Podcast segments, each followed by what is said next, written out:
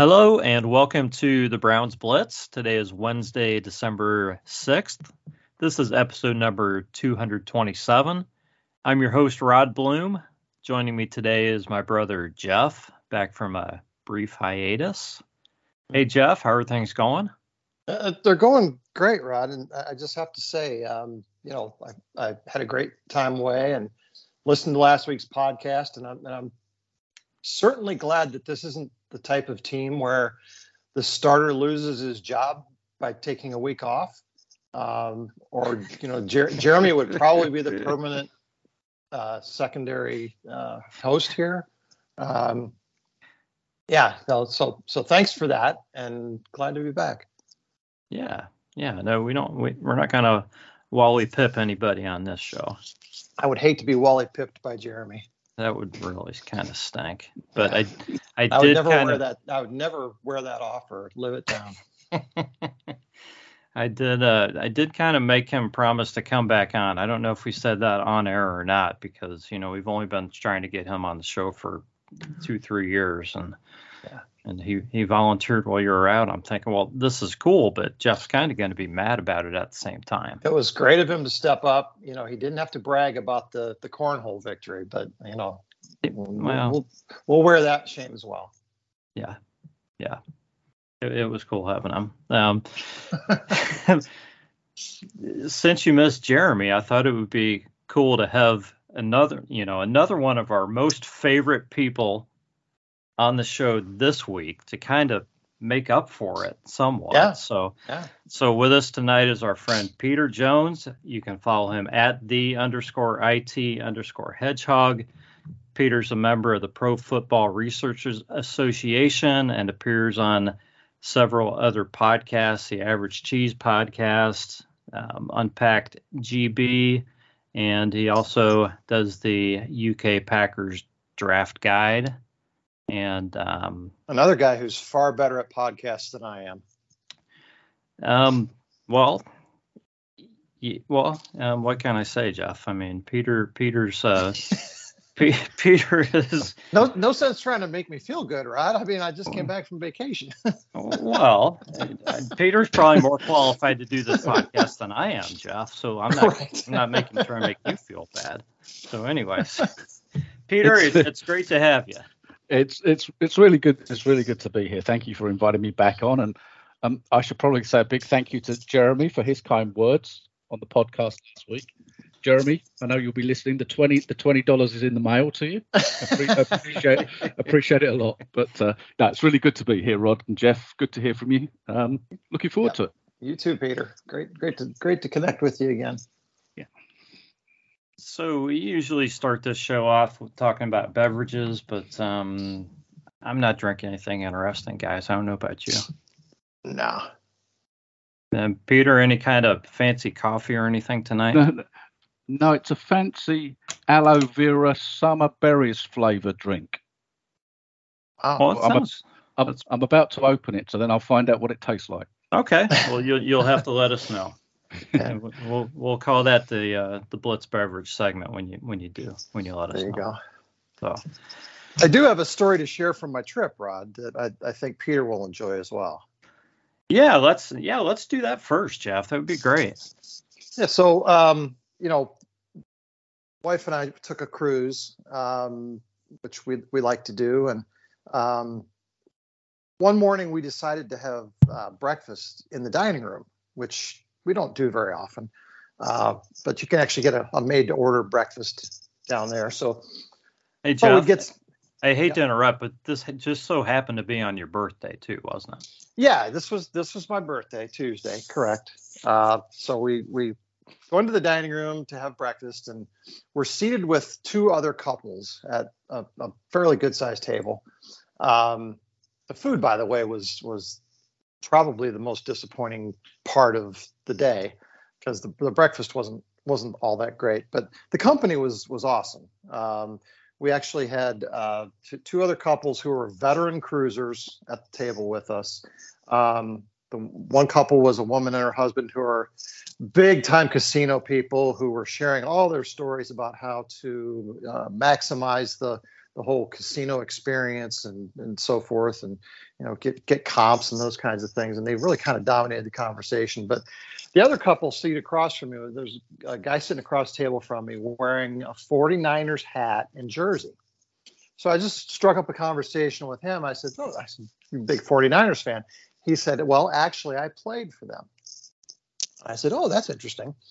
So we started talking a little bit, and um, you know, he said that it was you know back uh, in the 80s uh, when the 49ers won a couple of Super Bowls. And didn't really know exactly who he was at that point, right? But um, just kind of surface conversation. And as we're getting up to leave the table, uh, Jan asked him, you know, would, would it be okay if I took a picture uh, with you, you with my husband? He said, oh, that'd be fine. He says, but I'll, I'll do you one better than that.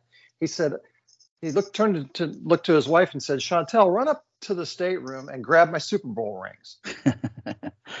so he so his wife scurries away and we we talked to him for a little bit and he started telling us a few stories and she comes back with two super bowl rings and and he's obviously done this many times okay um, so he he poses me with his two giant super bowl rings um, he these uh, he says that the, the, his first super bowl ring was actually in the guinness book of world records for the largest size ever made. It was a size 22. Um, he said that only lasted until Refrigerator Perry came along, unfortunately. But uh, he was actually in the Guinness Book with with the ring that that I put on my hand and put the other one on my hand as well, and took some pictures with him and so forth. Anyway, uh, just got to know he and his wife really well over the course of the week. Uh, just just super nice people, uh, down to earth. Um, anyway, the backstory is is that um, he is, his name is Lawrence Pillers. Peter probably recognizes the name um, from Super Bowl uh, 16, um, the first Super Bowl the 49ers won, and then they won again Super Bowl 19. Um, at the well, when, when um, the 49ers were playing the NFC Championship game against the Cowboys that year. Uh, you you probably remember that the game was really close at the end. The 49ers scored a touchdown on what was, has come to be known as the Immaculate Reception, Joe Montana to Dwight Clark at the back of the end zone. And so after that play, there was less than a minute left in the game. And the, the Cowboys took the kickoff and started marching down the field. Um, and so there was, you know, less than about maybe about half a minute left or something like that, and they were almost to um, field goal range, which would have won the game for the Cowboys. When Lawrence Pillers basically mauled the guard uh, for the Cowboys, went right through him and strip sacked Danny White. And uh, Jim Stuckey came up with the, the football, and that basically uh, ended the game for, for the 49ers. They went on to beat their, the um, Bengals in the Super Bowl and win their first Super Bowl that year. So, quite a story. Um, if anybody uh, wants to look him up, uh, there's some amazing stuff out on online about him, um, and just a, a, tremendous guy who I, I really enjoyed getting to know. And his wife, by the way, was was equally gracious, and um, they spent most of the week um, just you know interacting with people and, and sharing his story and so forth. And um, really, really enjoyed that that uh, that meeting. Very cool. Very cool. Yeah, I do remember him playing defensive end on that team, and uh, yeah, a couple of Super Bowls and yeah, absolutely spot on with that. There's a couple of plays right at the end of that NFC Championship game. One is Drew Pearson catches a pass down the middle, and I think it's Ronnie Lott. I may be wrong. One of the 49er defensive backs just gets him by the jersey, else he's gone for a, for a score. It's funny and you bring that up, Peter, because I watched that today. It right. was Eric Wright. And, right. Okay. Yeah. And, and you know what? Today, I think that would have probably been a horse collar tackle. Horse collar. Yeah. Mm-hmm. Yeah. I mean, he, he just got it by, you know, by the fingernails almost. He just yeah. managed to grab Drew Pearson. Else he's gone and scored. And then shortly after that, yeah, Pillers forces that fumble, and the 49ers were on their way on their way to a dynasty, I guess. Yeah, you could call it that. The other cool thing about him is that, you know, he started his career with the Jets, um, played with the 49ers for a few years, and then his last season was with the uh, Falcons. But uh, how many players, Peter, you think can say that they were teammates of both Joe Namath and Joe Montana? yeah, it can't be so many. It can't be so many. Mm-hmm. Very cool. Yeah. Mhm. Well, excellent. Uh, that's that's that's really neat, and it and it's nice when you meet somebody like that and they're, you know, very friendly and all of that great stuff. That's fantastic. Yeah, I, I spoke with his wife, and she was she was telling me about some of the events that they've gone to, and I won't mention any names on the podcast, but she shared some names of of some players who were not so gracious, even to her. Yeah. Um, and she said that um, you know that's one thing that that Lawrence has always tried to do throughout his life is uh, share his experience because he says you know not everybody gets to play NFL football. He said and and, and it's all about the fans. And I just thought you know that was that was the most genuine um, thing about him was just his his love of what he was able to do and his willingness to share it with everybody. Yeah, that's just so neat. That's that's really cool. Yeah, yeah. We did a lot of other Very fun cool. things during the week, but I mean, you know, as far as football goes, that was the only fun thing. uh, definitely a highlight and well, something you'll never forget. sure. Definitely. So, yeah, very cool. And um, yeah, I don't know. Maybe. Uh, well, I'm not going to suggest, but but yeah, Jeff Jeff has some pictures. It would be cool if you decide to post one of those pictures of those rings, Jeff. But that's completely yeah, up to you. Yeah. But, but yeah, very Maybe so. Cool. Yeah. Espe- Yeah. especially especially as it, it was your 30th birthday as well, Jeff. My 30th Yeah, birthday. you don't correct, turn- Peter. Don't turn 30 every every day or every year. every year after a while, I guess you do. But yeah. Right. Yeah, so guys, let's um let's let's move into uh some some Browns talk. And uh now that we got the fun stuff out of the way. Uh, right. yeah, I'm, I'm really kind of disappointed that you know I left you in charge, Rod, and, and you know there was a three game winning streak going on, and, and this is what I come back to. Yeah, I I I admit I yeah, I didn't do too well. Um you have to find another custodian next time you you head out, Jeff. so uh, Browns played the the Rams in LA, and you know, and they did what they could. They stayed out there and practiced out there and everything, and and uh, the West Coast was still not good to them. Yeah. Um, So we're Yeah, we're 0 for the West Coast this year. Yeah, and I don't think that's unusual. Um, this this game, um, it, what can I say? It, it it was it was a little frustrating because um, not just because the Browns lost, but it was kind of the way they lost. Um, you know, Joe Flacco starts the game. Um, I don't think anybody knew for sure what we were going to get out of Joe Flacco. Um, you know, I had heard you know everybody saying it talking still about his elite arm and the arm strength and everything um, I, I thought he he threw the ball extremely well. Um, again there were a ton of drops in this game uh, by the receivers uh, especially. And um, you know that's not on Flacco. Um, I I really only counted two passes in this game that I thought were you know really poor choices on on his part or bad passes and that was the interception and then there was another one that he just really tried to thread into traffic which ended up being incomplete. Um, you know that just looked like he kind of forgot um, you know how old he was. And like he was just trying to trying to Josh Allen it in there you know? Um, I mean it almost worked but I thought man you can't that's not what we want out of Joe Flacco. You know, you, Yeah. you want you want him throwing to the open guy. Um, it's great if he's got the arm, but but he doesn't only have the arm. He's um he had nice touch on his shorter passes too.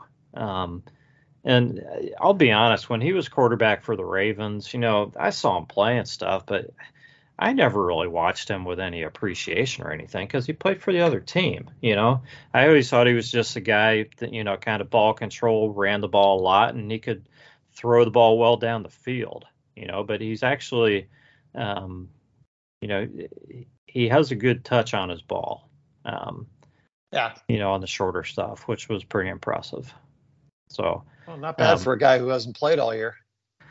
No, and that that was kind of the question too. So you know, um, how ready was he going to be? And he, he seemed to be pretty ready. Yeah. So. And I think uh, that's exact. Yeah, I, I, think that's exactly the point. When you when you get a guy with that level of experience, but he hasn't played, to come out right. there and play that well. And I thought he played well, Rod. To be honest, I, yeah, yeah. Always, there's always going to be one or two throws that you want back. You right. know, there's a touch of rustiness or whatever it might be. But this was a game that the Browns were in pretty much all the way through. You know, it was a one point mm-hmm. game well into the fourth quarter. So yeah. somebody that just looks at the box score and sees the final score at 36 19 doesn't reflect what happened last Sunday. No, not at all. Not at all. Um, there's a lot of talk about the uh, about the call on Ethan Pocic for moving the ball on that third and one. Um, some people saw it move, some people didn't. Um, you know, as to even if it did move, should a call like that have been made? Uh, you know, at that point in the game when they just don't call that all the time. Um, and, it, and it went from giving the Browns a third and a, yard or less to giving the Browns a third and five or six. Um, you know, it, to me that was kind of, that was a huge turning point in the game because I think the Browns were down eight points there, and they had converted several third and shorts on that drive already. Mm-hmm. Um, so you got to figure that they had a really good shot at making it there or even going for it on fourth, but um, turned out that they, you know, that's that's pretty much stopped it. Um, and then really nothing good happened for the Browns after that. So yeah. Would they have would the Browns have won the game if that call wasn't made? Not necessarily so, but I kind of felt like that call kind of robbed them of a chance to to to compete in the game. So So Peter, um to, you know, this is coming from a place of, you know, listening to last week's podcast and I think Rod and Jeremy complained about the officiating for about 20 of the 79 minutes. Um, do Packers fans feel this same frustration? I mean, is this a league wide problem now? I, I, yeah, I mean, and I, and I think if you look at the Packers game that, that yeah, against the Chiefs that just occurred on Sunday night, there were calls you know that you'd struggle with from both Ter- teams. You know, terrible calls, terrible you know, calls in that game. Um, you know, and and and and some of the, yeah. So I th- so I think I don't know whether it's whether it's um uh, how can I put this? Is it just because the the calls are being highlighted more now, or are there really more calls that that we as fans kind of are struggling with? I I, I don't mm-hmm. I don't know. I mean, yeah. it's interesting. You know, you mentioned the false start on the center. Yeah, we've seen a few of those this season and and whilst the circumstances weren't the same, it, it makes you wonder whether there's a point of emphasis there, because yeah. we've seen it with the Packers with with with with Josh Myers called on a couple of false starts where he didn't appear to move at all. Um, yeah. and and you know, I, I, know you know the officials obviously they call what they see at the time that they see it, and it's it's a lot easier watching it sitting on the couch on TV or watching it you know 55 times and getting it right the 55th right. time. So yeah, that's yeah. Right. But but yeah, it, it's difficult. And, you know, we like to think these things even themselves out, but of course they don't because it's not about just the number of penalties, it's when they happen. You know, exactly. it's, it's one thing getting a yeah. Uh, you know, a penalty on first and ten in the first minute of the game, as it is getting one on third and one when the ball game's on the line. Right. right. Know, so, so yeah, I, I think you're trying not to speak for all fans, but it just seems generally, I think, I think we're all um, yeah, trying to get our head around it, Jeff. I've, I've, gone off in the past about you know the NFL kind of losing credibility. Um, you know when when you see multiple replays from you know a hundred different angles, and super slow mo, and you know that you've got you've got um, official commentators, you know that, that they go to a rules expert, right, and and they interpret a call based on what they see, and the call on the field is still different, and they can't yeah. seem to come to a consensus. And it seems to me that you know if you look at anything from enough different angles, yep. you're you're gonna you're gonna analyze yourself into paralysis, right? Yeah. Where you where you you really can't figure it out. And and I think we've we've gotten there. Yeah, absolutely. I think the other thing as fans sometimes we have difficulties with is is we want a certain call to go a certain way, and we and we imagine that the rule is something different to what it really is. Right. That's uh, true. And we may and we may not like the real rule, but you know the real rule is there. You know, so yeah, at least for this year. Some, yeah, for now. So, yeah, absolutely. It might take us yes. eight games to learn the rule. right. Jeez. you know, it's like it's like the, the ever changing catch rule, isn't it? You know, right. every Absolutely. every year we're not quite sure what it is, and every year we don't like it. But half the time we don't like it because we're not quite sure what it is. Right. you yeah. know, or, or, or, we're still working on what it was two years ago, or what, whatever it whatever it may be. I just so, I, I have a hard time watching a game when you know, not only do I not know what the rules are, but the people who are interpreting and enforcing the rules don't seem to know what the rules are. So yeah, that, that moving tough. target, you know, just just it makes it it makes it a frustrating experience for the NFL. And and I I, I don't think that's what they want to be delivering to the to the fans. I, I don't think they want fans frustrated with how games are being officiated and and how outcomes are being decided as a result. Yeah, I th- I think I think all anybody really wants is some form of or some type of consistency. Right. Whatever the rule is, you know, eh, try to try your best to call it the same all the time, or at least throughout the game. You know, yeah. Um, yeah. I know different crews are probably going to call things a little bit differently, but things should at least be consistent throughout the game, and and and there shouldn't be huge differences from one crew to another either. They yeah. should try to minimize those a little bit, I think, too.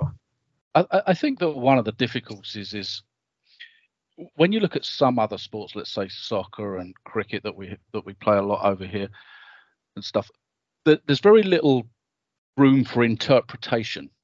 Mm-hmm. Mm-hmm. Whereas I th- whereas I think in American football, particularly when you get into the land of pass interference and holding and those types of things, that so much of that is down to an individual's interpretation. Right. You know what's what's holding to me isn't holding to you, and so uh, so I think it's very difficult to kind of, you know, codify that into words for for for an official. And I think from that perspective, you're almost certain to have a level of inconsistencies in there because you're leaving it down to somebody's person. What comes down to somebody's personal opinion. Yeah. Right. Yeah. Frustrating. I, I, don't. I, I, I, don't. I don't know what the answer is. You know, because you could say, well, we should have replay for every call, but then games would never end. right. Yeah, no, we, yeah Nobody wants a nine-hour football game. Yeah, yeah, we yeah we definitely don't want that. Yeah, and but, it's a bit like you know you talked about it, Rod. Sorry to interrupt. You talked. You no, Jeremy talked about it on last week's podcast with with the baseball interpretation of the strike zone. Mm-hmm. You, you know, it it you know it's so much down to personal interpretation and what the you know what the official sees at the time, mm-hmm. and I, I, I guess you hit the nail on the head just now and last week is you don't mind the officials different crews being different, but but each one has to be consistent within itself. Right. Yeah. If you're so going to call a low strike, call it all game. Yeah. Yeah. Yeah. Don't don't change it in the seventh or eighth inning. Right.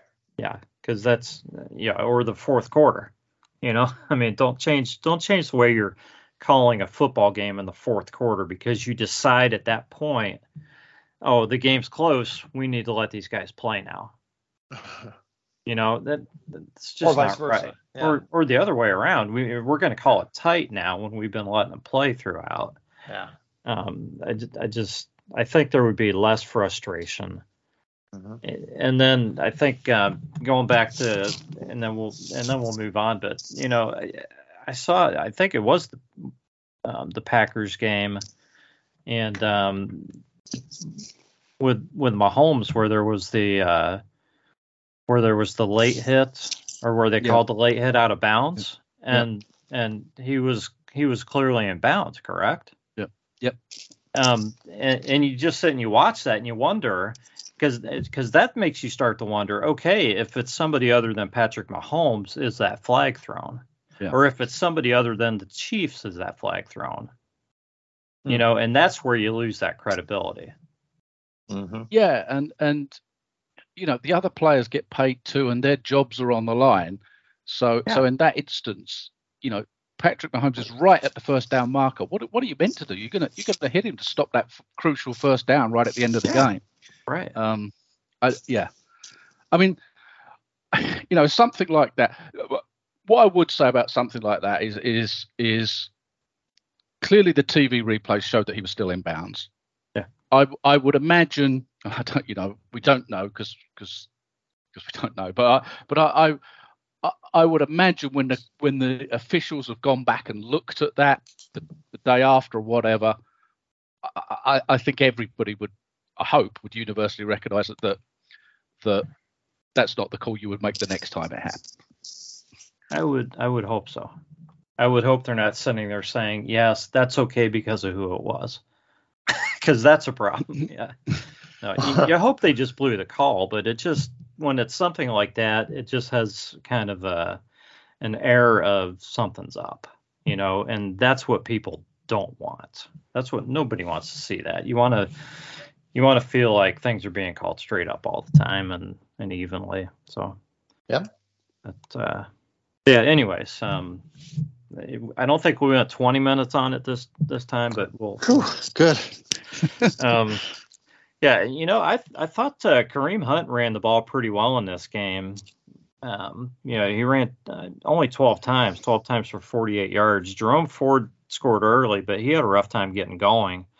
Um, Kareem Hunt, you know, he uh, he played pretty well, but uh, the Browns really just couldn't run the ball, you know, that much. Um, That's been a problem all season, Rod. it, it has been, um, and it you know, and it's it's something else the fans are complaining about that Stefanski's not running the ball enough. Well, I mean, Joe Flacco threw for 254 yards too, and he was throwing the ball pretty well. So, you know, I'm and, and the Browns were behind a, a portion of this game too. So I'm, uh, Yeah. you know, I'm just gonna kind of go with the coach on this one. think he knows what he's doing. Um, Yeah, I'm not. I'm not as concerned with you know the the volume as I am with the, the quality and execution. And you know, I I just Yeah. think our we, we've lost our two tackles. Um, I think outside of a you know a guy here and there, the line is really not playing all that well this year. And yeah, I think you're right. you need to be able to run the ball when you need to run the ball, and we have not shown that we can do that. Yeah. And you know, if, if you look at the stats for this game, and I'm not going to go through them, but the uh, the Browns, um, you know, despite the score, because most of that was scored in the last eight minutes of the game, that difference. Um, you know, because the Browns were down by down by eight, but other than that, you know, um, the larger the larger difference in the score was was kind of at the end of the game the Browns equaled or bettered the the Rams in a lot of offensive stats in this Mhm. game. So it's not like the offense didn't move the ball. Mhm. Um, there's a problem with with scoring the football a little bit. I mean, Yeah. you, you'd like you'd like a little bit more than 19 points, but 19 points isn't you know horrendous. Um, Mhm. You know, it's not if your defense can can you know assert their dominance like they have at times. It's, Yeah, it's certainly which- not on the road. Yeah, they not on the road and not this week. Yeah, definitely not. So, which brings me to to a question for Peter. Um, Peter, there, there's there's a lot of uh, people complaining about Kevin Stefanski for one reason or another. It's usually the play calling or or whatnot, but it, just want to get your perspective on on what kind of job you think he's done this season with with the injuries, which a lot of people want to accept as an excuse, but he has started four different quarterbacks this year. um, you know, and seven and five record. Um, you know, the defense has been really good sometimes, not so good other times. You know, the offense has has has pretty much been the same. You know, decent yeah. sometimes and and awful other times, and somehow the Browns are seven and five. Yeah, right, and I, and I and I think I think I think the sum the somehow being the important word in that sense, Rod, because when a team loses its its quarterback for half the season, and half the season so far, right? So mm-hmm. so you know, Sean Watson played in what six games. Um, you lose one of the top running backs in the league very early, an elite running back, right? Mm. So there's lots of good running backs, but when you lose an elite running back like that, and then you have the quarterback difficulties, DTR being injured, PJ Walker, you've gone, you know, Joe Flacco. You know, I thought Jeff was actually off practicing passing the last two, the last the last yeah. two weeks. I thought that's what it secretly was. It's thrown with, um, thrown with the practice squad. Yeah, I, I'm I'm good at two yards, Peter. Because it kind of feels like it, it kind of feels like it's next man up at quarterback. It could be Jeff, it could be Don Strock, it could be Vinny Testaverde any week, right? And and I I just you know I think that there's very few teams in the NFL where they're going to win consistently with a backup quarterback, right? And that's not even talking about getting to the third or fourth string quarterback. I don't think there's many teams that would, you know, take Patrick Mahomes out of Kansas City, take, I don't know, take my team, take Jordan Love right now out of the Packers, take, you know, uh, Goff out of the Lions, whichever t- take Lamar Jackson out out of Baltimore, whatever it is how many teams are going to win consistently without their number one quarterback? Because there's a reason those guys are the number one quarterback, right?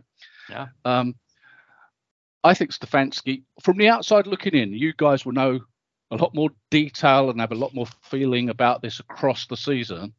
But I think from the outside looking in as a generalization, to be seven and five with that level of struggle, if you like, at the ultimate position and having lost Chubb as well, I think is really good. If I'm re- if I'm really honest with you, and I saw a poll that somebody ran on Facebook, a bit of a fun poll, a couple of weeks ago, um, and it was uh, it was about Kevin Stefanski, and it was um, something along the lines of, "Would you want Kevin Stefanski as as the head coach of your team if he was no longer the head coach of the Browns?" And I don't remember the uh, the poll numbers, but it was significantly positively yes. Hmm. Um, so, so I think the gut feeling from perhaps non-Browns fans, and I, and, and I accept that was just one one poll that somebody put up on Facebook, but I think the there's a, a very strong positive feeling about Kevin Stefanski, certainly from outside, you know, the Browns community. Here, here's what I like about him, Rod, um, and and going back to what Peter was saying about you know having uh, an elite quarterback, right? That that's what differentiates the elite teams, the you know the the championship type teams from everybody else, from the average teams. You know, if you have if you have an average quarterback, you have an average team. If you have an elite quarterback, you've got a really good chance of having an elite team, right? So that's really kind of the main reason the Browns went and got Deshaun Watson was the chance to move from being an average team to being an elite team. Um, but but failing that, Kevin Stefanski has, I think, demonstrated in now almost four full seasons that if if it's just an average team that you're looking for and you're playing any old quarterback, the quarterback in his system really doesn't matter. You know, he's he's played enough different guys and utilized them enough different ways and gotten maximum ability out of enough different guys that I hmm. think it's shown me that you know unless he's got that elite quarterback, he's going to give you an average team with no matter who plays quarterback, and he's going to probably do a pretty good job with that guy, right? He's going to he's going to frustrate the fans at times, but that's based because of the limitations of that quarterback. Yeah, yeah, definitely. I mean, so, what's, the, what, Go ahead, Peter. Sorry, no, I was just going to say, what's I mean, what's the general feeling amongst Browns fans, the Browns community, about the job that Kevin Stefanski is doing? Uh, there, there's a split. There, there always is. there is always a split. There, there are. There's your faction that thinks that if you know, regardless of of what personnel are available to play, that if Stefanski, you know, and I'm going back to the beginning of the season, that that if this team doesn't make the playoffs, he should be fired no matter what. And then there is there is the faction that that um, you know likes Kevin and um, you know wants to see him continue to grow and and uh, you know and you know just can kind of see the fact that the Browns are are better when they have some stability. I think. Well, the the that just like Peter says that that recognize that we've got a pretty doggone good head coach here. That that too. Yeah. That is able to plug players in even when he loses Pro Bowl type players and get pretty darn good efforts out of them. But for me, the biggest thing is is that he's got player buy-in. You know, that that all yeah. of these guys are bought in and and you know he is the calm uh, CEO type leader of this team and, and everybody you know they don't get too high they don't get too low and they just keep coming coming back from adversity but Peter, there there's an, uh, another faction of our fan base that that feels that um, Andrew Berry never should have traded Josh Dobbs. He should have known that Josh Dobbs on his second team after he left here was going to suddenly turn into the reincarnation of Johnny Unitas.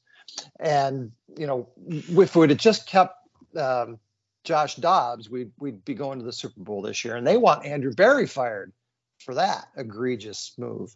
Uh, so this just tells you where we're coming from. yeah, yeah, um, yeah. Um, people that, yeah, I I don't know what you can say about people that think that Andrew Berry hasn't done a good job. Um, and that, or that being a general manager in the NFL is an easy job, you know, where where you can be expected to get every move correct. well, uh, yeah. exactly right. The, the, the, other thing for me, and I know this is difficult, I think, for us as fans to sometimes deal with or accept, but but when you get a new GM, when you get a new head coach, we we accept that players, you know, in their first year, their second year, their third year, are generally going to get better right? Mm-hmm. Sure. Um, yeah. But yeah. particularly, you know, when you draft guys, let's tell you, you draft a guy with a lot of potential in the first round of the draft. He may not, you know, be a superstar in year one, but eventually, you know, they get they get better. They have potential and they get better. I think that also applies to GMs and, and head coaches. I, um, I agree. Uh, and and it's difficult because sometimes you know you have to accept that they're going to make mistakes or they're going to they, you know they learn as they get better and generally you know they become a better head coach in their second year than they were in their first year and their third third year they're better than they were in their second year etc etc because yeah.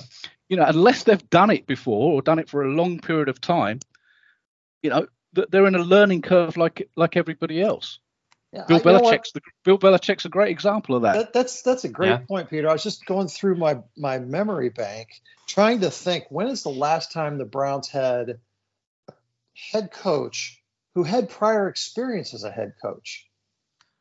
It's it, we almost I mean, even going back to Bill Belichick, it was his first go at it, right? I mean, we, we're always the, the proving ground for these guys, and then you know yeah. a couple of years later they're gone from here, and they either go on to do something else successfully or they don't. You know, so I mean, we we, we really have no basis of comparison to to to think about you know how coaches evolve mm. like that because we're always breaking them in. Yeah.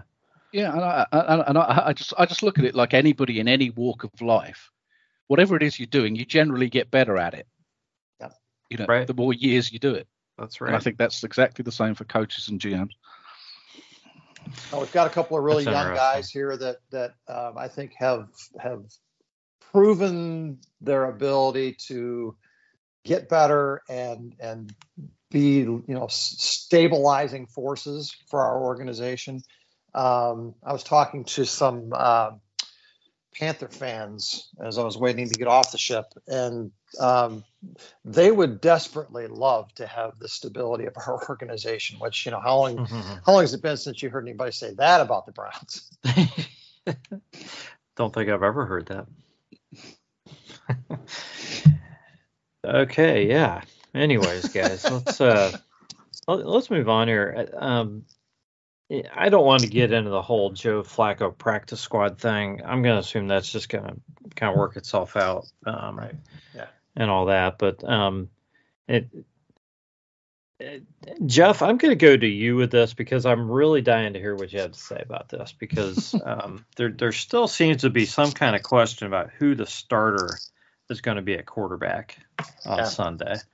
So, what are your thoughts between Joe Flacco and DTR, assuming he's ready to play? I'm not even sure if he's been cleared entirely yet. Yeah, I think DTR is still going to be in concussion protocol, so it's probably a moot question this week.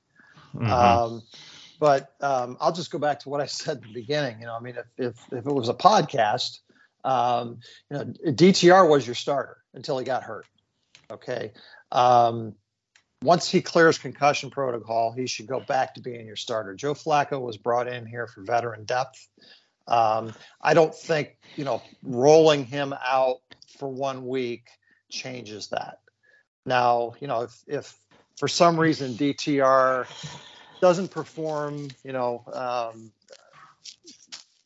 starts to really make you rethink that, you know, the decision to make him the starter um, you know, then maybe you have to do something else. But I am of the opinion right now that that the Browns, while they can technically still make the playoffs, I don't think this is a playoff team this year, and it's just due to the adversity that we've faced, which is something we seem to face, you know, for decades.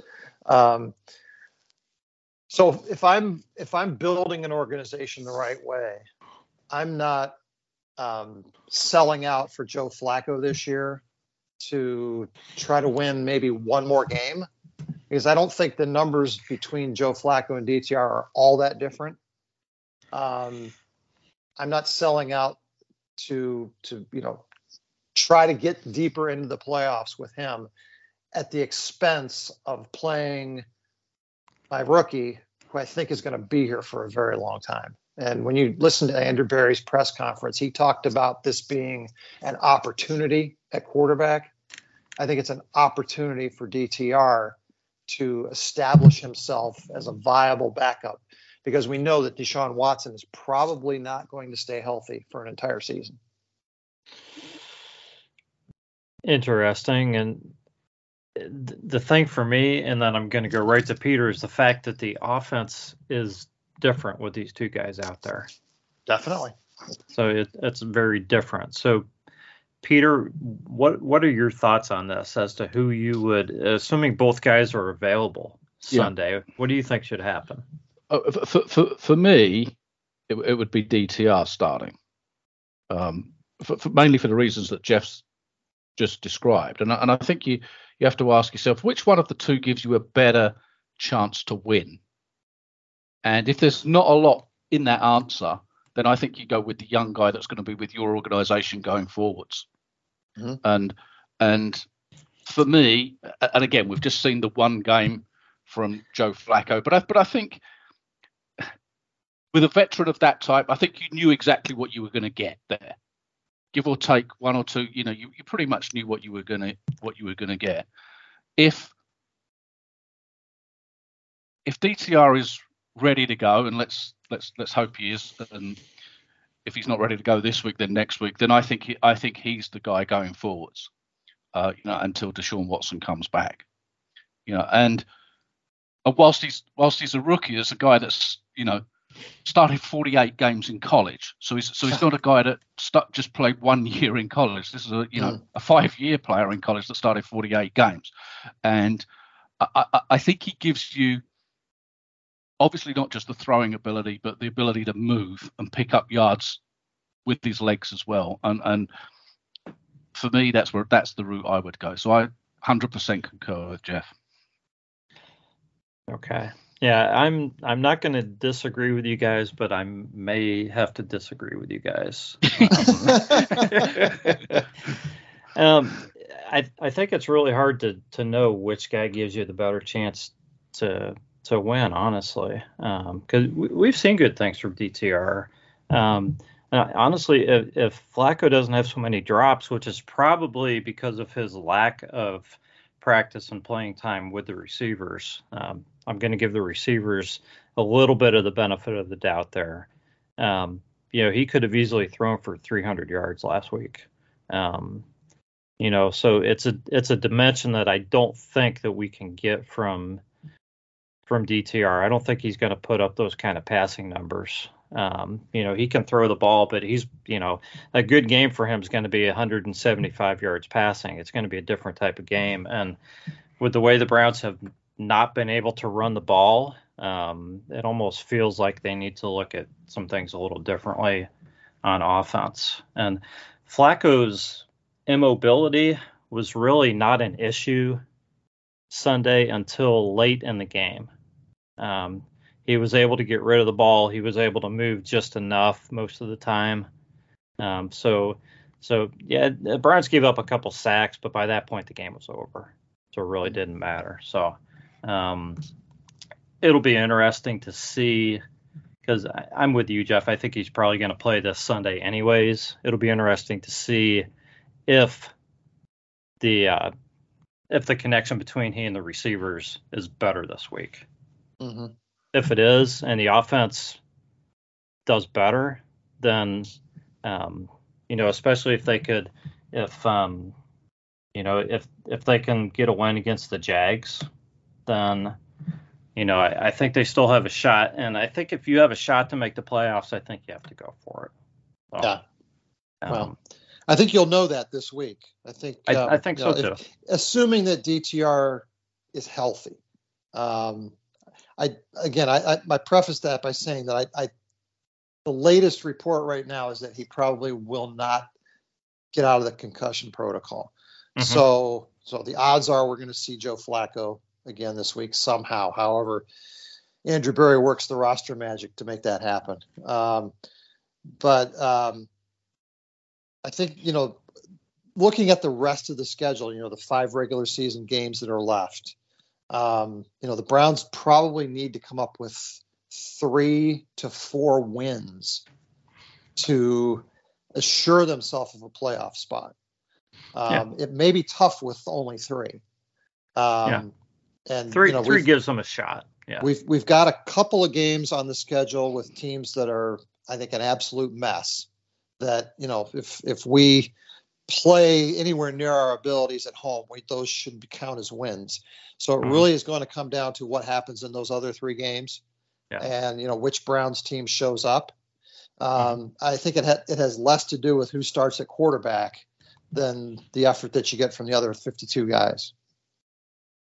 Yeah, I think you're probably right. It's about um, it's about taking care of the football for the most part. Um, yeah, that's been the you know that's been the common denominator all season. Yeah, I mean, save save the Texans game, um, where yeah, where you're probably going to have to put up a lot of points if you're going to compete. But that's yeah. that's looking more and more like the uh, the toughest game left on the schedule. Mm-hmm. So so we'll see. So um, so yeah, the Browns are playing the the uh, or real quick here, and I know we're we're getting here, we're getting to, be a little bit late here, pushing up against Peter's bedtime and all, but um, the Browns are are are it looks like they're probably going to get Denzel Ward and Marquise Goodwin back this week, possibly, um, which both of those guys could help. Um, it'd be good to get both of those guys back. Um, I think uh, the Browns really miss Denzel when he's not out there. And the Browns defense, as good as it is, it's just not the same when Denzel's not playing. Right. Um, it's just totally different. There's a and, ripple effect, and and and Greg yeah. Newsome just is not yet in his career a number one cornerback. No, he's not. Um, and I don't know the way he gets burned by some guys. I don't know if he's going to get to be a number one guy. I mean, he's a good player, but I don't know if he's ever going to be in Denzel's class. Um, yeah. Um, Trevor Lawrence. Uh, I don't know if you guys were watching the game, but um, yeah, when he when he got hurt, it looked like um, it looked like he was going to be out for a while. Now I guess there's a possibility he'll play, but it's the the high ankle sprain, and if if the Jags are smart, I think you rest him, don't you? Probably. Which obviously gives the Browns a better chance. I would really rather not have him out there, even if he's Yeah. hurt. Yeah. Um, you know, the Jaguars still have some good players. So, um, Pe- Peter, what what are your thoughts about the Browns' chances in this game if Trevor Lawrence doesn't play? I think the Browns win if Trevor Lawrence doesn't play. So I, for, for, so I, I, I think that you know I think that's a huge, huge. Again, it goes back to this. You know, we talked about teams, how many teams can cope with losing their starting quarterback. Um, You know, and then you look at, you know, that would be C.J. Beathard that would come in and start probably for the Jaguars if if um, Lawrence can't can't go. You know, and and, that, Yeah. and that's a guy that's not started a game in the NFL for three seasons now. He's only thrown 14 passes this season, and Hmm. you know, I for me, it's a huge. This is a huge, huge opportunity for for the Browns. Whoever starts at quarterback for the Browns, Christian Kirk's not going to play for the Yep. Jags either. Their leading Yeah. receiver, Big one. he's, Mhm. he's you know he's out for a number of weeks, if not the rest of the season.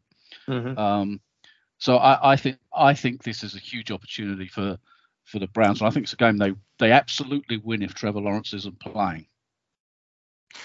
Yeah, yeah, I, I agree with you. Um, On Yeah, paper, on paper, you're 100% correct, Peter. Um, we just have to remember that the Browns have a way of, of beating themselves quite often. Well, and, and I think, yeah, and I think from the outside looking in, if there's if there's one one, you know, without stating the obvious, I'm going to state the obvious. If there's one thing across the board that the Browns need to uh, improve on, don't turn the ball over. Yep. Right. Yeah, that's the, Right. you know, 20, 24 giveaways for the Browns this season, um, and you know, it almost goes without saying. Every the five games that the Browns have lost, they've lost the turnover battle in each of those games. And Mm. Yeah. you know they have won games where they've lost the turnover battle, but they haven't won games. You know they're they're, they're three and zero when they don't lose the turnover battle. Let's put it like that. Yeah. And and to mm-hmm. have that number of giveaways, I think that's the thing. I mean, if you look, you're a seven and five team, and you know with with that bad a turnover ratio, I think if you could turn that around, just don't turn around the turnover ratio. Um, I think, I- I- you know, I, I think that I think the Browns are a playoff team, guys. I do. Um, Yeah. and uh, and even with the quarterback difficulties and and and and all of that, providing don't give the football away. Yeah. That's Yeah. a big one. It it has been. Yeah, let's let's hope it uh, let's hope it becomes less of an issue. Let's put it that way. So so guys, um, Vegas believes that Trevor Lawrence is not going to play in this game. Um, the Browns, I, I I don't know what this opened up as. I think the Jags were some kind of favorite initially, um, but the Browns are now a three and a half point favorite in this game. Um, the over under is is a uh, is 30 and a half Abysmal. Abysmal so uh, vegas predicting a uh, The lowest one you'll see all year. yeah either a, just an awful game or or a snowstorm one of the two i'm not sure which I, it might be too early to look ahead to the weather jeff but Could uh, could be both. I mean, yeah or, or is there supposed to be a blizzard blizzard in cleveland on Um, sunday yeah. So um, fi 51 degrees and 85% chance of rain. 51 Well. for the high, and it's it's going to get colder at night. So, um, yeah. So uh, you know, sun, Sunday afternoon, 51 degrees and, and rain is not you know is not a blueprint for a, a, a fine offensive showing by either team. Yeah. Well, we'll have to we'll have to find out here in a minute if you're um, thinking about taking the under on that. okay. Any any thoughts on this game, guys, or would you like to move right into some predictions? I'm go for predictions. Yep. Okay. Uh, Peter, you're the guest. The guest generally gets to win and go first. so, uh, so we'll let you go. We'll let you go ahead. Sure. Uh, and I'm working on the assumption that Trevor Lawrence doesn't doesn't play. Mm-hmm. Um, and on, on, that basis, I think the Browns win this game. So I don't see how Jacksonville moves the ball consistently, if at all, in this game. So I, I I'm going for the Browns to win this game, 21 to nine. Ooh, nice. Three three field goals for Jacksonville. Okay. Yeah, I, I actually like that, Peter. Um, and in fact, Peter Peter is taking the under by a skinny half point. Um, which I also agree with. Um, I, yeah, I, I think our our defense, um, if if they aren't em- embarrassed and humiliated by what's happened the last two weeks, um, enough to uh, rise to the occasion at home this week, then you really have to question, you know, where the where the we're going with this defense. Um, mm-hmm. The league has has figured it out to a certain extent, I think. Um, and now it's time for Jim Schwar- Jim Schwartz to make some adjustments and get these guys to step up this week. So I, I agree with Peter 100%. We're going to hold them to three field goals. Um, I'm not as optimistic about our ability to score. Um, I'm going to go with one touchdown and a couple field goals. So 13 to nine Browns um, and take the under. And I agree, assuming assuming that uh, Trevor Lawrence doesn't play. But uh, I think even if he does play, the, the weather conditions will probably be so horrendous that I don't think it, that it'll change it all that much. Okay, well, I'm I'm gonna go somewhere in between you guys, kind of. Um, except I'm I'm gonna I'm gonna take the over, but just barely in this game. So I'm gonna. I have the Browns duplicating their offensive output from last week at 19 points, and I get the Jags uh, scoring 13.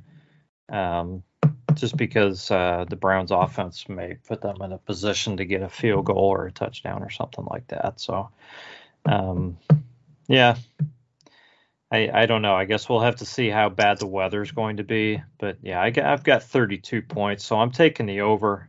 But not very confidently, guys. Just barely. Just barely. Yeah, I, I, wouldn't expect a whole lot of excitement or uh, or uh, points in this game either way. But yeah. uh, you know, a W is what we're looking for. Yep, sounds good. So, so all right, we're uh, we're gonna close things out here. So, uh, so Peter, it's been great talking to you. We thank you for uh, thank you for joining us tonight. Is there anything you would like to leave the listeners with? well, firstly, I want to say thank you, Rod, for invi- inviting me on again. I enjoy it every time. Thank you, Jeff. It's good to good to hear from you again. And um, yeah, I, I, as I say, from the outside looking in, Rod, I, I think I think Browns fans have, have a lot to be optimistic about. To be seven and five, having gone through um, the level of turmoil at quarterback and losing one of the elite running backs in this league is actually pretty damn good. And uh, just just be optimistic because I because because it's a team that's not that far away, you know. Yeah, hundred percent. Jeff, yeah, closing just, words just, for us. Just because I say that you know I don't think this is a, a playoff team this year doesn't mean that that I'm disappointed in this team. I, I think I feel really good about where our organization is now. Um, you know, the the leadership, um, the, the, roster. Um, you know, we've just had some unfortunate things happen this year, which has, you know, actually been pretty commonplace throughout the league this year. Uh, if we had had a few breaks go our way, um, guys not get hurt. Um, you know, we we this would be a great opportunity year for us, I think, to you know make some noise in the AFC. And I think we're poised to do that. So I, I do feel good about the team. I just don't feel good about where we are right now, health wise, and that that has affected our performance. Um, you know, I, a few weeks ago, I was pretty confident that you know we could string some wins together and and be playing our best football at the end of the season. Um, based on what I've seen the last couple of weeks, I'm not so confident anymore. You know, but again, that doesn't mean I don't like the team. I, I feel really good about our organization, and um, you know, regardless of what happens this year, I think the Browns are in good hands going forward. Amen. This has been the Browns Blitz. We thank you for listening, and we will catch you next time.